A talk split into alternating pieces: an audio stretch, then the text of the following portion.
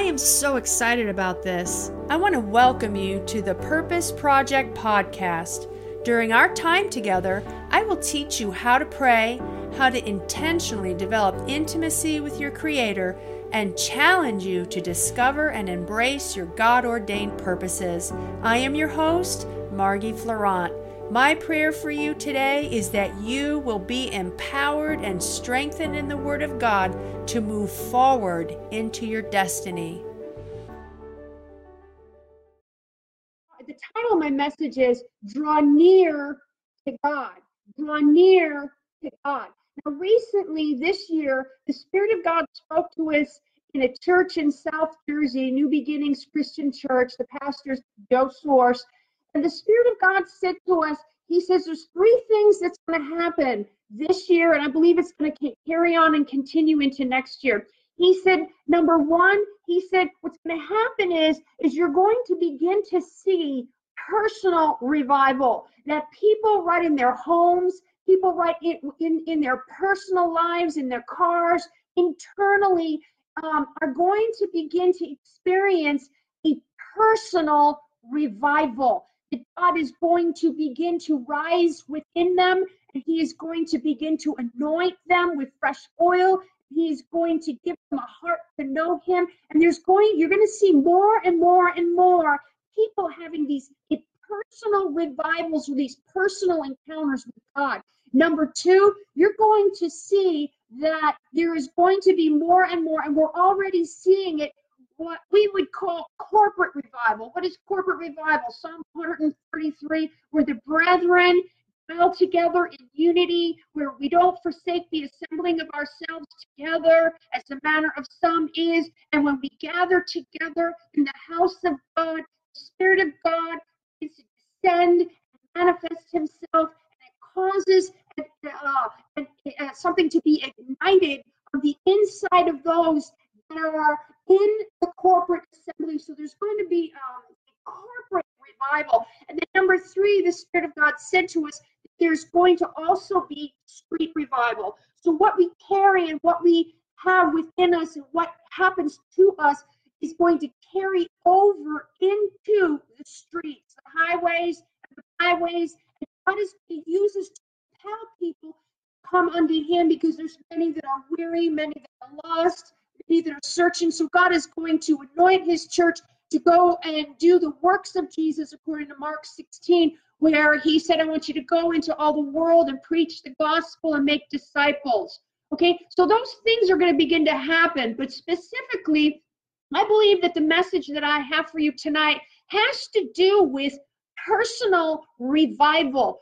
Personal revival. I remember when I was a young minister and I used to preach in the early eighties, and I'd be preaching and I would always say, Lord, I just want more of you. I want more of you. And I'd say to the people, don't you want more of God? And everybody, of course, would say, yes, we want more of God. And then one day the Holy Spirit corrected me, and he said, Margie, you know, you know, you, I don't need, I don't need, you don't need more of me. I need more of you. So in essence, what he was saying is, he was saying, I need my people to draw near to me, and therefore I will respond and I will draw near to them.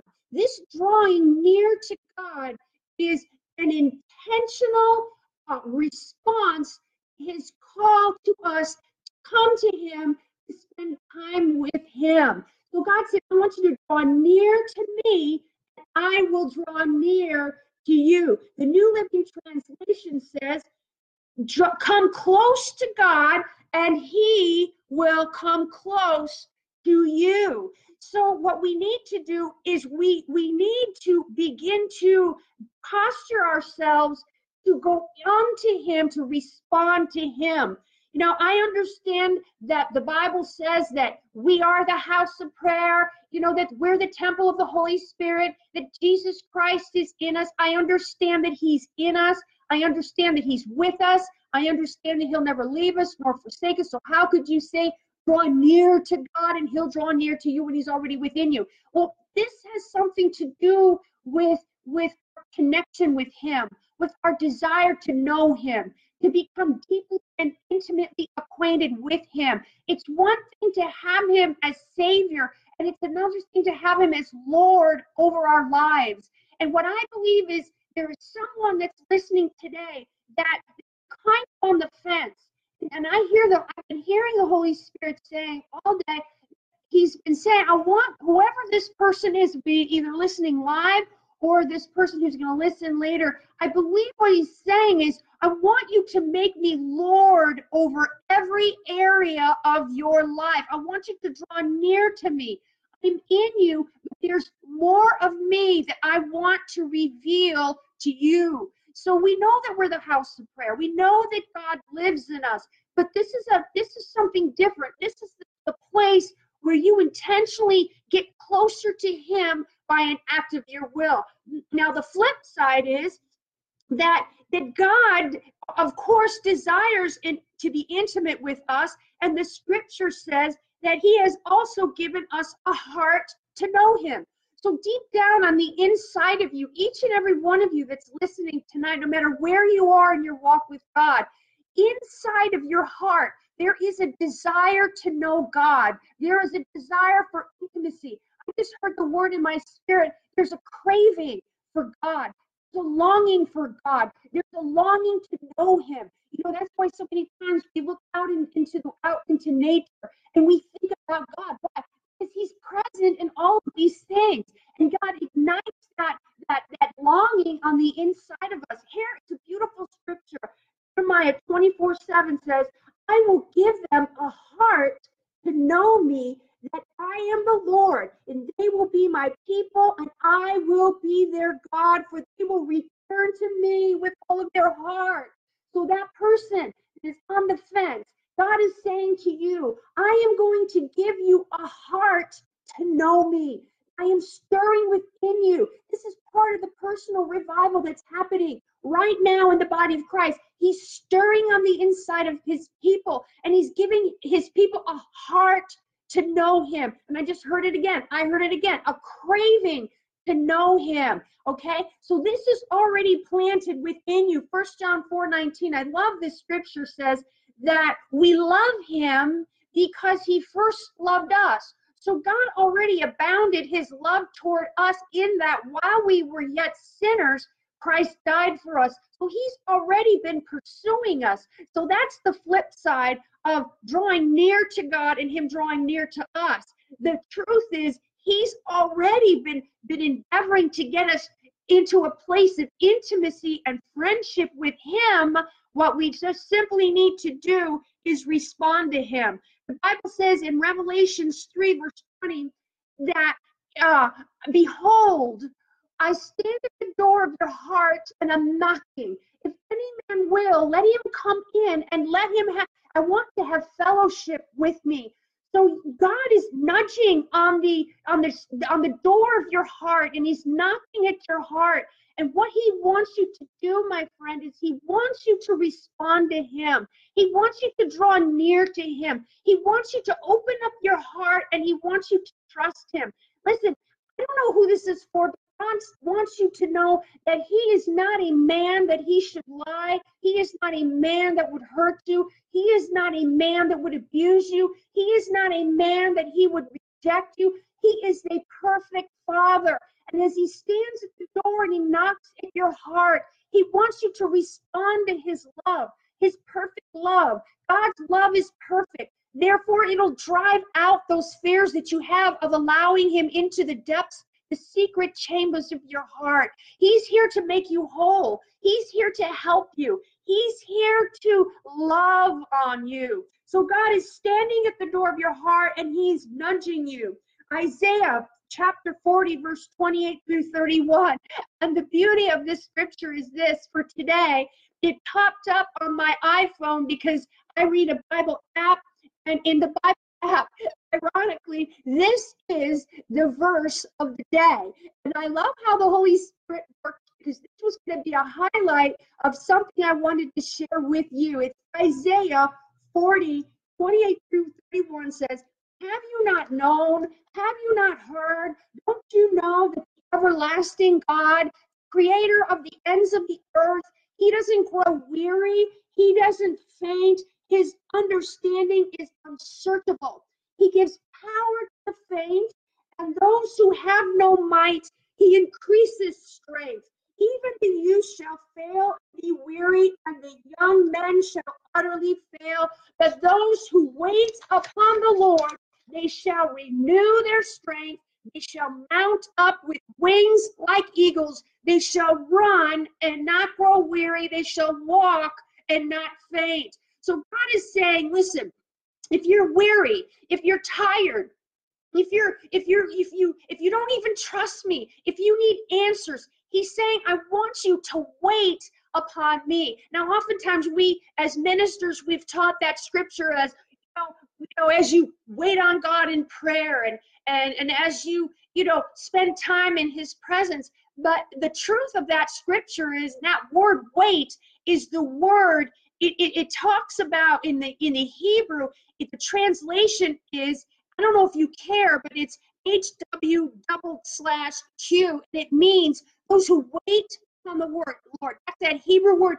And it means to twist or to bind whence a rope. This verse reveals the active nature of intertwining one's life with the life of God. When intertwining is being done, that person is made strong. He who waits twists his life with God or intertwines his life with God will renew their strength. When you draw near to God, he will draw near to you. You wait upon him. What you're doing is you're intertwining your life with God. It's like this rope. Here's a rope. Here's a rope that's frayed. Okay, this is a person who's not intertwined with God. This person is weak. There's not as much strength. It's hard to hold on. It's hard to deal with the circumstances of life.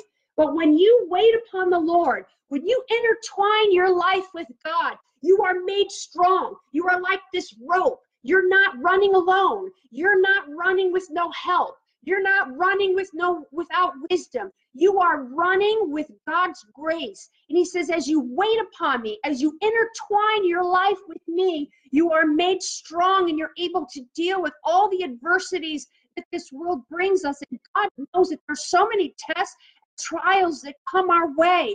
But when we have God, when we intertwine our life with God, we are made strong. Well, you may say, well, what does that have to do with the subject tonight? It has everything to do with the subject tonight, because prayer is a part of intertwining our life with God.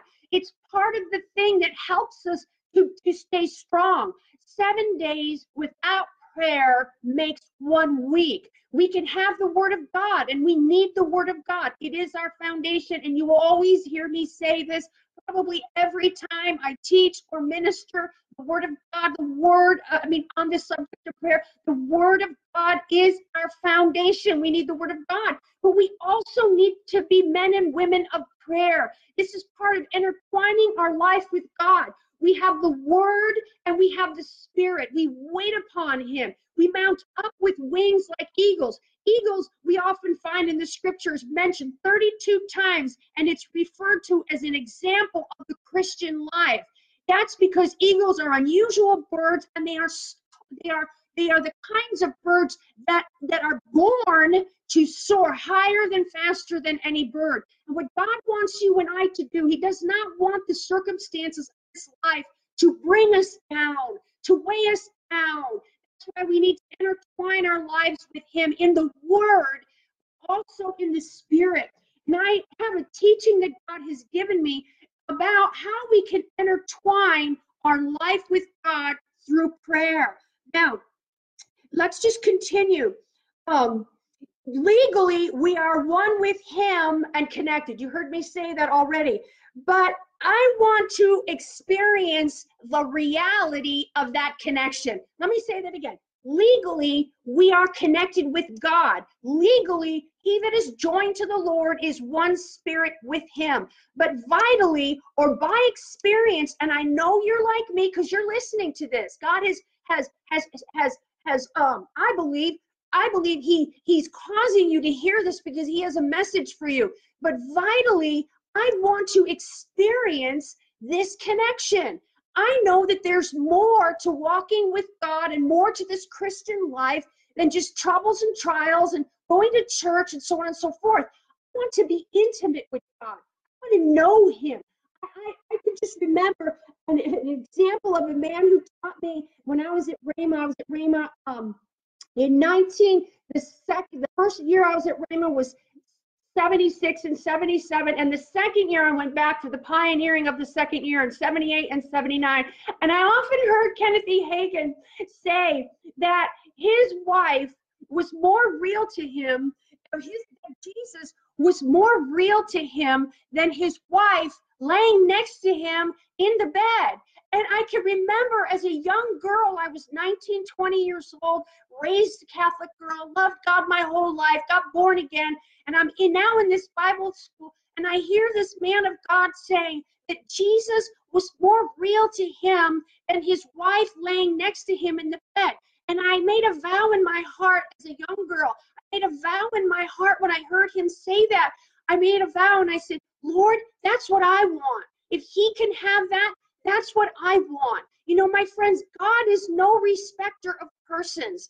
If, G- if Jesus was more real to Kenneth E. Hagin than his wife laying next to him in the bed, then there had to be something that he did in, in, in a, as a response to God's wooing and God's calling that caused this kind of experience or this intimacy or this friendship with God. So Kenneth E. Hagin said that, and I always remembered it. I've heard him, used to hear him say it multiple times.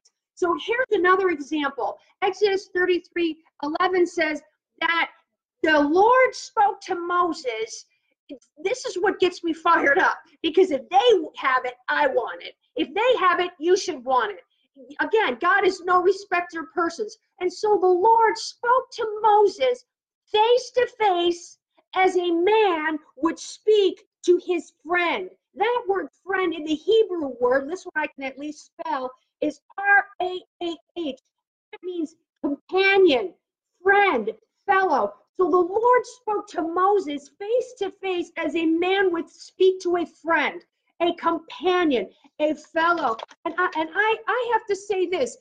The, the Bible says as New Testament believers, of course, we are the child, we are children of God, we are joint heirs with Jesus Christ, we're in the family of God, the, and the Bible also says we are under a better covenant, hey Mark, we are under a better covenant based upon better promises. So if God knew Moses face to face as a man speaks to his friends, that means I, under the new covenant, New Testament, how much more can I have that kind of intimacy and you have that kind of intimacy with God? That's intimacy, friendship. I want that. Don't you want that? But there's ways we can get there. Okay, the Apostle Paul said in Philippians chapter three, verse ten through fourteen, what did he say at the end of his life? And finally, at the end of his life, this apostle was not bragging about his accomplishments, okay? At the end of his life, he reached the end of himself, and he said, listen, this is the deal. The bottom line, my purpose is simply this, that I may know him, that I may become deeply and intimately acquainted with him. And this amplified says, perceiving, knowing and understanding the wonders of his person. God's God, God can be known. He has given us, remember we said earlier, he has given us a heart to know him. So God can be known. God can be perceived. God can be understood. But we have to press into him. We have to pursue him. We have to be hungry for him. I hear the Spirit of the Lord saying, blessed are those that hunger and thirst, they shall be satisfied. I'm going to ask you a question. How hungry are you? How much of God do you want? Like I said earlier, I believe that God is stirring within us a hunger to know him. And that's why that this revival that we're entered, we've already entered in, is not by might, it's nor by power, it's by my spirit. The Spirit of the living God, he is beginning to cause men's hearts to To, to want Jesus, to know Jesus. Because remember, his ministry always points Jesus. So the Apostle Paul said, that's what I want. I want intimacy with God. That word intimacy in the Webster's is defined as associated in close personal relations. Listen, we're going to get to this. I'm so thankful for this message tonight. It, it says associated in close personal relations involving warm friendship. That's what intimacy means, warm friendship, okay? Or a personally close or familiar association, private or closely personal, an association, knowledge, or understanding arising from close personal connection or familiar experience. Notice the word experience is in this definition. Notice the word connection is in this definition. Notice this word personal is in this definition. So we can have this, okay? We don't have to have a shallow relationship and walk with God. I want to know him. I want to hear from him. I want to know what he's thinking. You know, I was saying to God today, you know, I talk to God like a person would talk to a friend. I was saying to God, what do you think about this? And what do you think about that? I was asking him questions. I may not always hear the answer like audibly, like a, a friend would, but eventually he will cause your thoughts to become agreeable with his thoughts. Thoughts will arise. You see, my friends, God is a spirit. He communicates in the spirit, spirit to spirit, and the thoughts uh, will arise up in your in your mind, and they'll come as desires, they'll come as thoughts. Sometimes God will even speak through other people, and let me tell you, he'll, I've had him speak through children. But we're talking about friendship with God, knowing his heart. What do you think about this? I want to know your heart. I want to know what you're thinking. I want to walk with you the way Kenneth E. Hagin walked with you. You know, the Bible says Enoch walked with God to such a degree that God took him. I mean, you've got to be kidding me right now. So I believe that there that we can, we are as close to God as we want to be. Okay, we are changed into the same image from glory to glory to glory, so that there are degrees of glory. So I believe it takes effort on our part. And that's what I want to share with you tonight. Now, one way this friendship, and this is what I was going to get to, one way this friendship can be achieved, and this is a new teaching that I've only had recently, can be achieved is by praying in your bed or waking, or what I call waking up in the middle of the night prayer. Now, isn't that wild? Praying in your bed or what I call waking up in the middle of the night prayer, or when you lay down to go to sleep at night, it's praying in your bed before you go to sleep. You can have a connection with God when you lay in your bed. And it can be a very intimate, close, personal connection with him. Now, those of you that know me and those of you that know about my books and the things that I teach and preach, you know that I teach a lot about closet prayer, going into your closet and shutting the door, you know, going into your office and shutting the door and spending time alone with God. Matthew six, one through six, teach it, teach it, teach it. And then God began to teach me that, that that is just one form or one posture of prayer, that we can pray continually. And that specifically, we can pray when we're laying in our bed or when we wake up in the middle of the night, and we, we are awake and we can pray. As a matter of fact, I really believe sometimes God our Father wakes us up in the middle of the night because he wants to have fellowship with us. That he wants us to spend time with him and, and maintain intimacy with him. Or he wants us to, to talk to us about something or pray to him. Or, or he just wants to fellowship, to fellowship with him. You know, he created us for intimacy. He created us to fellowship with him. So a little more of a personal testimony. I, I, I, I, to be honest, I've been struggling with my closet praying a lot lately. And one of the reasons I've been struggling with my closet praying is because I was diagnosed about four years ago, or four and a half years ago, with mercury poisoning. And I went through about a year and a half of I V chelation to drive that mercury and a lot of other heavy metals out of my system. I was manifesting some symptoms, and I went and got tested, and that's what the results were, that I had this mercury poisoning. You should just Google it. I'm not going to get into it. So anyway, so I went through a year and a half chelation, and we were able to get a good portion of it out of my system. And and uh, recently I decided to go and have more tests done to see where I was at. And again, my mercury levels came out really high. They were still high. I mean, I was so high four years ago that my doctor said to me, are you having seizures? And I looked at him and I'm like, I'm not having seizures. having other symptoms, I'm not having seizures. He's like, well, how do you feel? Well, I'm a pretty positive person, so I'm the kind of person I just keep, you know, I just keep plowing through no matter how I feel. You know, I'm a woman of faith. I'm not moved by what I feel. I'm not moved by what I, you know, have going on. But, you know, you got to still be smart. If you're not feeling completely good, you got to go to the doctor. So anyway, I went back to the doctor for this new season of this year. I wanted to make sure I was, you know, healthy, and I wanted to check my levels, and I still came out high. And so the doctor put me back on uh, some I V medications, chelation, some other things, and some other things that I'm doing. And I have to be honest with you, my team knows this. I mean, it's been three weeks of tiredness, headaches, stomach aches, all kinds of stuff. And, you know, no matter, you know, sometimes, you know, I think we have to have a little compassion for people that are struggling physically. I understand that by the stripes he, Jesus bore, we're healed. I understand that it's the gospel of healing. But sometimes, you know, you get so tired that it's hard to believe God for yourself. And so for three weeks, it was just detox. I've been detoxing. And so my closet praying wasn't the way it should, you know, the way I like it to be. And so I would be laying down in my bed, and I, I've practiced this kind of praying for years. I just never defined it or taught it. But I, it's the kind of prayer in the last three to four weeks that I really stirred up and put into practice because of the way I was feeling in my physical body. And then God said to me, he said, I want you to teach this to my people since you're going through it and you've been practicing a lot. In a lot, I want you to teach my people what I've taught you about praying in your bed and nighttime prayer, or praying when you wake up in the morning. I used to always practice this prayer also when I was a mom of three kids born in one year.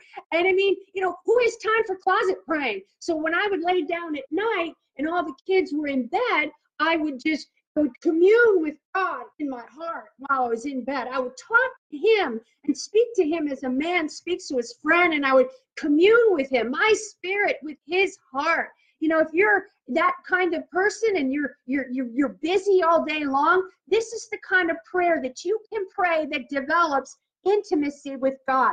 Okay, I want to say a little bit more about Kenneth E. Hagin, because I was thinking about this. I, I was thinking, you know, this is probably why Kenneth E. Hagin said that Jesus is more real to him than his wife laying next to him in the bed. I believe it's because Kenneth E. Hagin had about sixteen months from his salvation to his healing, where he laid in bed and he communed with God and he communed with Jesus. Those of you that don't know his testimony, I'm going to go testimony. I'm going to go ahead and read it to you. He was born with a deformed heart, and he was and he had an incurable blood disease. He was not expected to live after the age of fifteen. Okay, he became paralyzed and bedridden. In April of nineteen thirty-three, he was born again. He was converted. He was a became a, a child of God. Literally, my friends, he went to hell three times and came back in ten minutes, okay? He accepted Jesus Christ as his personal Lord and Savior, and he was born again. But he was not yet healed in his physical body. So for sixteen months, he read the scriptures, and he communed with God in his bed, and sixteen months later, he was raised up. So I thought later, I said, that's probably where he developed that intimacy with God in his bed when he was a child. Okay, let's talk about some scripture examples. David, Psalms four, verse three says, meditate within your heart on your bed. I'm giving you scripture. Meditate within your heart. Where? Within your heart.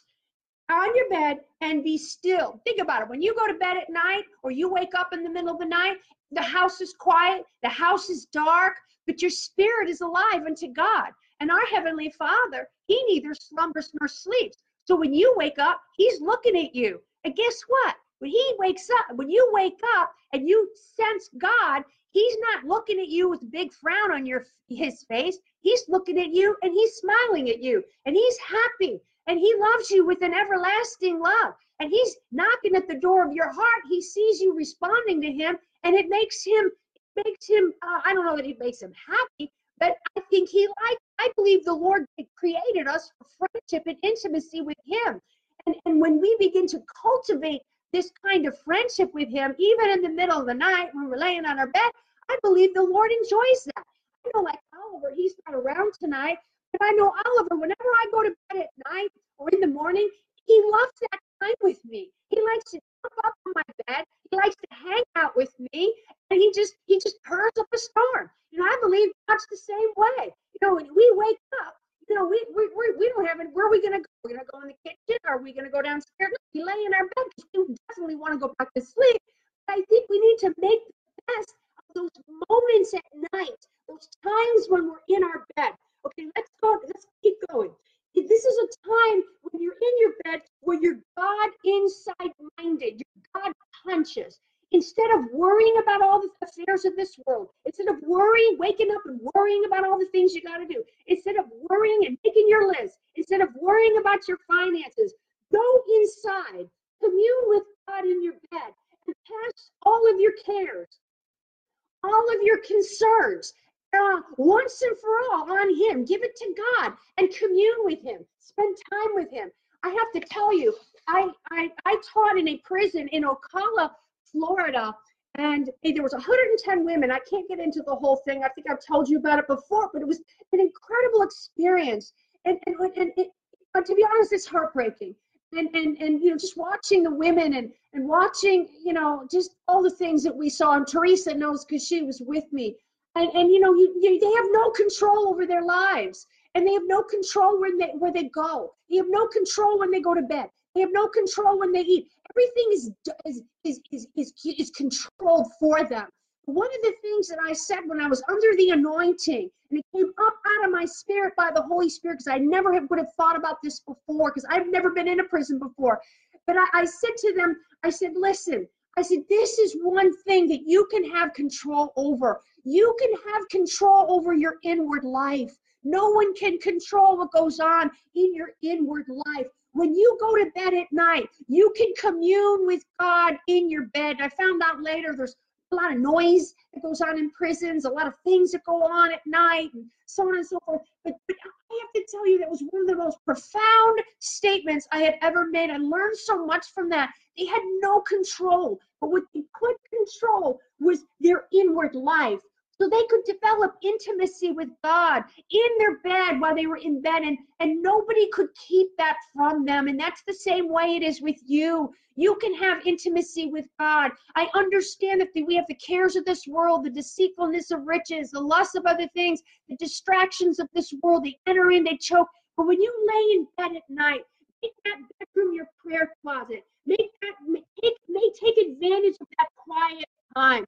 Psalms forty-six ten says, be still and know that I am God. Where are you still in knowing that he is God? In the place of prayer. We're going to get into how to do it. Isaiah twenty-six three says, I will keep him in perfect peace, whose mind is stayed on me. Praying in your bed is where you shut off your mind. You hook yourself up to, up to the inside of you, and you're laying down in your bed, but in your heart, are you listening? You have a posture before God. Your posture is that you're standing up on the inside. Your posture is, I'm drawing near to you, Lord. I'm drawing near by an act of my will. I may be laying here, but I'm drawing near to you. That's why I believe Kenneth E. Hagin, he was able to develop that kind of intimacy because his he, his body was paralyzed. His he you know he he couldn't move. So he really had to develop that inward life, and it paid off as he walked with God and became the great prophet that he was. Okay, this is eternal prayer and reflection. This involves three things. It involves, number thing, silence. It involves thinking on Jesus or the Father, and it involves singing and making melody in your heart to the Lord. Now let's talk about silence first. This kind of prayer, silence, is actually an activity. Be still and know that I am God. So when you wake up in the middle of the night and you draw inward, you focus your attention on him by an act of your will instead of your mind going off into all kinds of things. Shut your mind down, hook yourself up to the inside, focus in on Jesus or the Father, and be still as you lay there in your bed. Be still. You don't have to think. You don't have to do anything. just quiet your heart. I believe there's a scripture that talks about quieting your heart, just quieting your heart. And in this place of prayer, uh, focus in on him. Think about him. Psalm sixty-two, all right, here it is. Uh, Psalm sixty-two, verse five says, my soul waits silently for God, for God alone, for my expectation is from him. So in this place of prayer, you are in the posture, you're laying there, but your posture before God is you're silent before him, you're, you're, you're reflecting or you're looking at him, you're quiet, but you also have an expectation of him, okay? I, I know that you're getting this. You, you are here, you are practicing silence, but at the same time, you're inwardly reflecting on him, okay? Reflection is defined as contemplative, meditative, characterized by quiet thought or contemplation. What a greater place to do that when you're in bed, when everybody in the whole house is quiet. You can practice that inside your heart, okay? Okay. Number two, we said thinking on Jesus of the Father. This is a place when you, you're there in, in your in your reflection and you're you're internally thinking, okay? Now you're thinking. You, you've come out of that place of silence. Now you're thinking. You're thinking, who is God? And you think about his character as shown to you in the scriptures. God is love. He is faithful. He is kind. He is gentle. You're thinking about the goodness of the Lord. You're thinking about how good he is. You know, we we we have that saying, God is good all the time. You're in your bed and you're reflecting and you're looking at him and you've come out of the silence and now you're thinking. And your heart cries, Abba, Father, you are good. I love you. Hallowed be thy name. And you're looking and you're thinking about his character. Like I said, it's a posture of your heart. You are physically laying there, but you're standing in awe of him. Now, here's another. You're singing, like we said, and making melody in your heart to the Lord. In this place, and this is what I practice, I've been practicing the last three weeks, you have an inward melody or a song of worship that goes, goes plays in your heart like a tape. like a, uh, just like a internal tape that just keeps playing over and over and over and over again. It just keeps playing over and over and over. Sometimes it's one phrase from a song. Sometimes it's the whole entire song. Sometimes that one song you keep internally meditating on and singing before the Lord over, over and over. I've had certain songs, depending on what season that I'm in, I would internally be, be singing to him over and over and over. Here's a song that was playing in my heart today, interestingly enough, while I was preparing for this, and it took me hours to prepare for this, okay? So this song was going on in my heart for hours. I'm talking hours. You can commune with God in your heart for hours and hours and hours. Requires no physical um, ever effort at all. Okay, this was a song. It's a song by Michael W. Smith, and the song started to come up in my spirit, maybe because of our opening scripture, draw near to God, he'll draw near to you. But the song says this, draw me close to you, never let me go. I lay it all down again. He hear you say that you're my friend. You see how everything just goes together and how perfect the Holy Spirit is?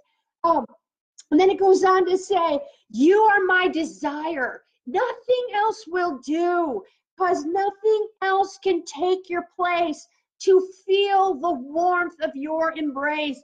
How many of you have, have awakened in the middle of the night and you're thinking about that loved one that passed away, or you're thinking about that person that you were in a, a close relationship with and that person is no longer with you anymore? What you need is an embrace from God. And I'm telling you, my God will supply all of your needs according to his riches in glory. He just wants you to draw near to him. It says to feel the warmth of your embrace. Help me find the way. Bring me back to you. Have you ever had a bad day or a bad weekend and you backslid or you did something you shouldn't have done? You wake up in the middle of the night. Instead of feeling guilty, this song will rise, can rise up in your heart. And this song or the reflection or the contemplation says, help me find a way. Bring me back to you. This is a prayer of supplication. It's not a prayer of intercession. This is a prayer where you pray to the to God who is who is the all-sufficient one, and you are humbly coming up before him. You're saying, Lord, bring me back to you. You're all I want. You're all I have ever needed. Help me draw near to you. Keep me close to you, and so on and so forth. I lay it down again. I've had that song going through my heart multiple, multiple times all day long. There's another song by Kari Jobe and Bethel Music called Forever. I've had times with that song, you can Google it. It's from the You Make Me Brave album. But there, there's been times even with that song where I will play a certain sentence of what Kari Jobe is singing, and I'll, it'll just keep laying in my heart for hours, over and over and over. It doesn't have to be the whole song. It just could be that Be that one verse. And then there's the Revelation song, holy, holy, holy Lord God Almighty, you know, heaven and earth is filled with your glory. And then that there's a part in that song that says, you are my everything, I will adore you. So you could be laying in your bed, you could be singing and praying to God and telling him how much you love him, how much you adore him. Um, There's also, lastly, the inward melody of spiritual songs. Ephesians five eighteen says, be not drunk with wine wherein is excess, but be filled with the Spirit, speaking to yourselves in songs and hymns and spiritual songs, singing and making melody in your heart to the Lord, and giving thanks to always, for all things to God our Father in the name of the Lord Jesus Christ. This, you can speak to one another in psalms and hymns and spiritual songs. Usually that's generally prophecy, you know, uh, where people have songs in the spirit and it's for corporate. But this kind of thing can also be true. Notice the scripture says, he says, making melody in your heart to the Lord and giving thanks always for all things. So there can be an inward melody that you can can have rise up in your spirit, and you sing it unto the Lord. I remember, and I'm reminded by the Holy Spirit, when Kenneth E. Hagin used to say, there seemed to be something about the inward melody uh, I would continually pray before the Lord that pleased him. And I listened to what he said, and I thought, isn't that interesting? And he said, interestingly enough, he said at times, he said when he would do that, especially before a service, that he said he would generate a greater anointing when he would minister publicly. So whatever's going on in your heart internally always affects what comes up out of you publicly. Jeremiah two, God does not want us to be empty, broken cisterns that can hold no water. He wants us to be full reservoirs. And that happens when we don't forsake him, because he is the fountain of living water. So this kind of internal melody and this kind of praying in your bed produces a well and a spring and a refreshing. It's an inward melody. So here's an example. Sometimes when I'm laying in my bed, I am a hoyake. I'll just start singing, not out loud, but in my heart. Yeah, yeah, yeah, yeah, yeah. And I'll just sing to the Lord a new song and make melody in my heart. Or I could just, I just lay there sometimes and I start naming all the things. I thank you for this. I thank you for that. I thank you. I just start naming all the things. You know, the new age is to say, wake up and be thankful. It'll affect today. Well, how about if we, in the middle, as we practice the things that are in the scriptures, how much will it affect our day, okay? Now, the scripture now says in Jeremiah, and we're going to close because we're all we're out of time. The scripture says in Luke twelve thirty-three, and this is what I wanted to get to. Did our hearts not burn within us while he talked with us on the road and while he opened the scriptures to us? When you're laying in your bed, and you're you're worshiping God and you're spending time with him, there comes a point where your heart will begin to burn. It's not acid reflux. It's not, you know, um, whatever you want to call it, a physical thing. It's a spiritual thing. And as you spend time with him, you sense him, just his closeness, and you sense his love, and you sense his presence. You can't see him with your physical eyes, but he is there with you always, even unto the ends of the age. But he is with you vitally. He is with you experientially. He is there. And there comes a time when your heart begins to burn.